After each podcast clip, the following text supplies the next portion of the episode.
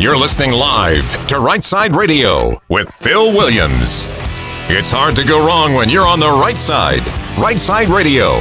Solid, conservative, and just plain right. News Talk 770 AM, 92.5 FM, WVNN, the News Talk powerhouse in North Alabama, and the best show on afternoons in North Alabama is this one, Right Side Radio. And like the guy said, solid, conservative, and just plain right. Hey, listen, real quickly before we go to our next segment, which I think you're going to enjoy thoroughly. I know I always do. I got to quickly tell you about my friends at Otter Creek Farm. Otter Creek Farm is like bar none one of the most prolific places for hunting uh, pheasant and quail right here in Alabama. Beautiful, hundreds of acres of manicured grounds. We've got uh, the, the, the amazing facilities. They've got a culinary staff that will treat you right. They got the guides, the dogs. It is a place bar none, uh, and it's right here in your back door. And if you've if you've had an idea of going and doing something like this, it's it's just right down the road, and you really ought to check them out at Otter Creek Farmstead, OtterCreekFarmstead.com. I know these guys personally, and it's a great place. That's why Donald Trump Jr. stayed there the most recently. It's worth checking out. All right, folks. One of my favorite segments of the week, an opportunity to opine with uh, two men who I respect greatly. I've got Jeff Poor, who, and I'm going to say it right this time, Jeff, 106.5. Is that correct? Down in the uh, coastal areas. Thank you very much. You Did I say it right, Jeff? Am I right there today? Okay, thank you, brother. And uh, and of course, Dale Jackson, our own Dale Jackson of WVNN, has the morning show. Also serves as our program director.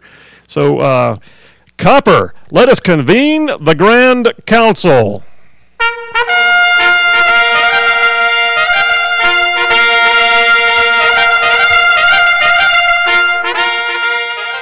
Okay. All right. All right. Uh, the council has been convened, and I must is first the, go is ahead. The music, is it getting longer every week? I don't know. It felt like there were like four horns playing that time. I don't know what's happening. But, uh, fellas, before we start and, and go into asking each other questions, I've got to say that um, I'm apologizing. I am chagrined to find that, uh, Jeff, I have been saying your station identification uh, incorrectly for the past two weeks. Now, I'm not sure what's worse the fact that uh, Dale roughed me up like a drill sergeant and squared me away on it, or the fact that you sat quietly and let me play the fool on the air. But either way, I'm sorry, and I'm and I and I and I won't do it again. So there, you have I, it. I think people got it. T- t- 1065, uh, 106.5. Uh, yeah, Just look up Jeff Poor. You'll find him. He's out there. Um, Hey, guys, okay, you know the rules. Uh, we each take a turn asking a question. I think looking back, it's Dale's turn to go first. So, Dale, hit it, man. All right, so the uh, Alabama Democrats of Brain Trust uh, got together on a little listened to podcast called Alabama Politics This Week, named after my TV show, apparently. And um, Josh Moon, the Alabama political reporter, and Wade Perry of the Alabama Democratic Party um, unveiled the Democrats' plan for 2022, and it is to wait. They, they have all these candidates ready to go, credible candidates ready to get out there that can win elections, and they're going to let them sit until later on uh, in this cycle while Republicans are announcing left and right, and uh, there are candidates for governor, lieutenant governor, and United States Senate out there slugging it out any chance that's a real story, uh, any chance that's a real plan by Alabama Democrats? Uh, I got thoughts. I'll jump in on that one. So, uh, first of all, you can sit if you want to, but there's also rules about fundraising that are going to guide how long you can sit. So, if you're out there raising money in the name of a campaign and you're not filing the paperwork to announce that campaign to the world, at some point you hit that margin where you have just violated the Fair Campaign Practices Act and uh, and that is just uh, that can't happen. So I would say that's bunk. I'm gonna I'm gonna, I'm gonna throw down the uh, the BS card on that one. Jeff, what do you think? I, I tell you what the problem with uh, Democrats is is they can't. Uh, okay, so they your your far left base, right? Uh, that that's who runs the Democratic Party in Alabama right now. And if they try to part ways with that, then they're going to lose their, their core support. They're going to lose, like, if they don't placate the crazies, they're going to lose them. And you don't, but, but by placating the crazies, you don't bring in new people because they're so far out of the mainstream, um, you know, in, in, comparison to what's going on in Alabama. So they're damned if they do, damned if they don't. And, and they got to figure out a way to keep the far left plank engaged and active and bring in people that aren't as crazy as them, and then that's how you win an election. But I don't see how you do both. So your your theory is they're sandbagging. They're actually really sandbagging at leadership level because they don't want the crazies at the lower level to undermine their own candidacies later on. Right. They got they they're going through their identity crisis and they got to work through it. I, I think. Wow, Dale. Uh, they've they've got uh, trans. Uh, they're trans political. They, they, they're having a, they're having a little uh, dysphoria about what they want to be. Okay, uh, I'm in on that. I guess I'll buy that. All right, uh, Jeff, you're up. So, uh, uh, Chris England, speaking of Alabama Democrats, last week he called for the dismissal of both Jeff Dunn at the Alabama Department of Corrections and Leigh Gwathney, the chairwoman of the Bureau of Pardons and Paroles. I don't know about Gwathney's situation. She's relatively new to that position. But how does a guy like Jeff Dunn remain where he is? He's a holdover from the Bentley administration. The prison system has had all kinds of problems over and over again. How does how do how does a guy like that survive and maintain that position? Because because if this was a, if this was a football program, and and he was racking up this many losses, then then you know he'd be gone. How how how, how does this exist? Who wants the job? There's a, there's point number one. I mean, who who wants to feed their political career uh, to that wood chipper. I mean, and, and if you're and if you're a career bureaucrat, you don't want any part of that because uh, you might get blown out in the next uh, whatever the next kerfuffle is there. Well, uh, well, so. apparently not because the, the, the, way this has been, he's been there since the Bentley administration. Uh, you, you have pretty good, you know, at least a track record of job security. There's got to be somebody out there that will take this on because what we're doing is the same thing over and over again, and it is not working. And I just don't understand it. Well, that I, I know I, he's not to blame for the complete problem, but there's a lot of a lot of uh, lack of institutional control, I believe, well, within I, that I'll, agency.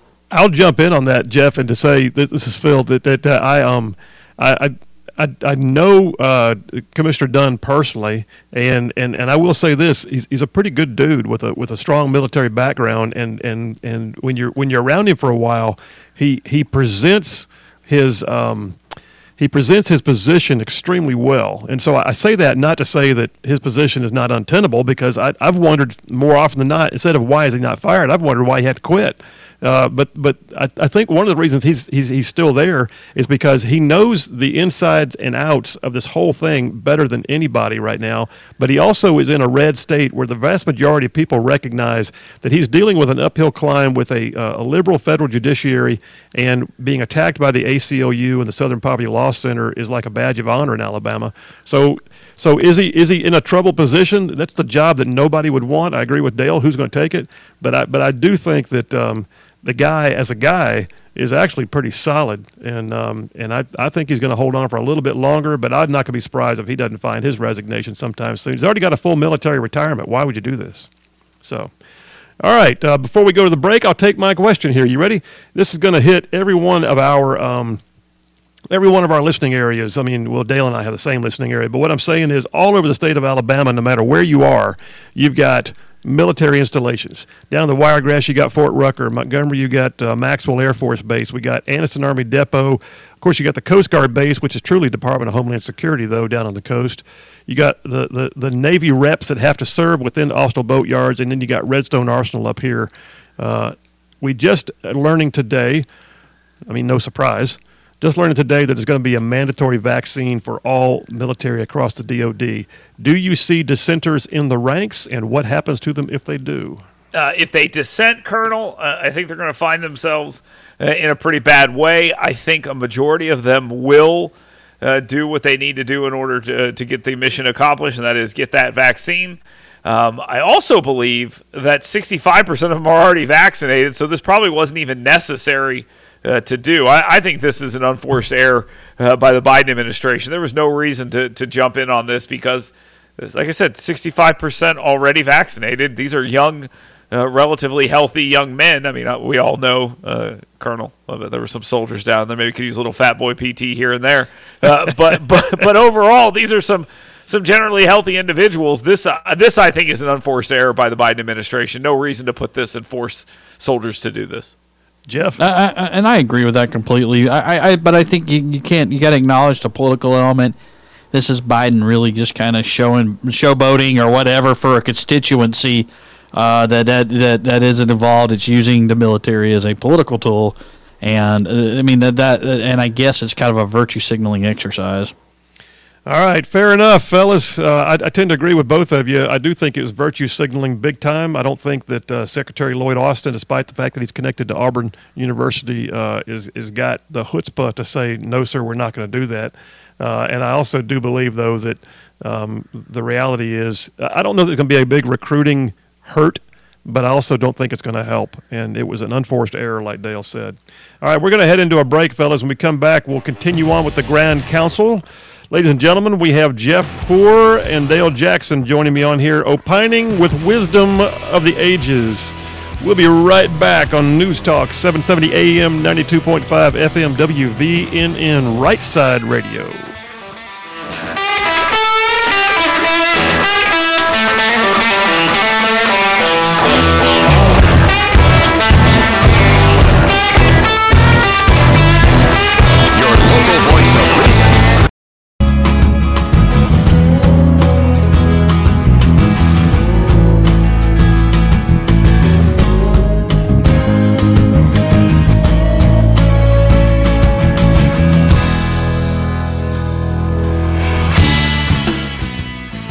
Talk 770 AM, 92.5 FM, WVNN, the News Talk giant of North Alabama.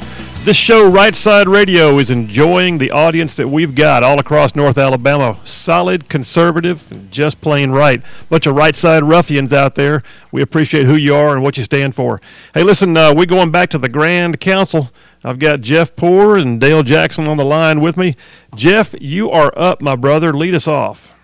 So uh, Donald Trump's coming to Cullman later this month. Um, a lot of politicians want to be up there on that stage speaking alongside of him. My, my question is this: Does his presence, uh, even though we're a long way out of this election cycle when people go to vote in November 2022, does it move the needle any?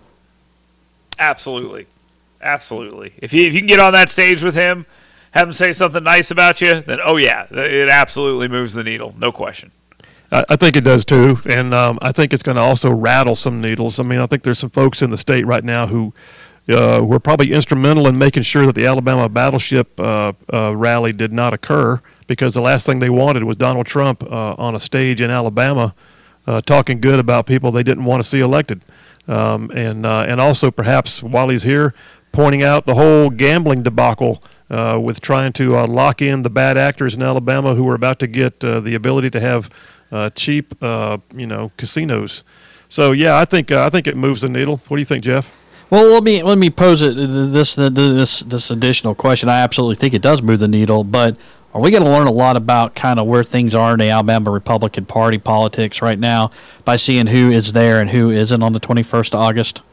Yeah, they're having dust ups now over over this whole thing. They're they're fighting over who was involved in the planning, who gets control of what's going on, and all this other nonsense. Um, uh, look, here's the deal: Trump's going to do what he wants to do, and whoever stands in his way is going to get burned and buried. And that's that's basically uh, the issue here. I, I, do think it's interesting, eh, as Phil Williams just pointed out, if they do actually talk about the lottery, that would be amazing. But I, would be very intrigued to see that happen. Well, uh, we we shall see uh, very gambling. soon. Yeah, yeah, yeah. Casino gaming. Yeah, I, I think, uh, I think, I think we'll see very soon. And uh, had John Wahl on the show the other day, the chairman of the state Republican Party, uh, and he spent a lot of time behind the scenes helping bringing this thing together. So, um, I, I do believe that by and large the uh, party wants to see it, but there's some establishment folks around the state that are not going to be happy. Um, all right, I'll throw a question out for you. We keep going back to the question of will Kay Ivey remain unopposed? I think right now she will. However, I don't think this is a repeat question, but I did happen to notice out of the blue, Tim James published a Kay Ivey should have done something different type um, op-ed in uh, uh, Yellowhammer, and that came out what last week. I'm thinking, Tim James, where have you been for ten years? And all of a sudden, you're writing "Hey Kay Ivey" type op-eds. So, what do you think? Is Tim James really seriously considering uh, the idea of getting in the race? Who? Absolutely, absolutely. I think he is. Uh, so I, I, talked to Tim James, uh, believe it or not, last week. he wouldn't commit to me, and he said he's going to make a decision later this year. But talking to people that are close, that are in Tim James' orbit, he is uh, he he is leaning toward doing it. Here's the question for you guys: What's it going to look like with the toll bridge guy running against a governor that has uh, some baggage with toll bridges? yeah. uh, I guess what I guess what you're thinking there is uh, there's probably not going to be a whole lot of discussion of toll bridges in the campaign. Period. Um, but uh, Except for I Jim do- Ziegler.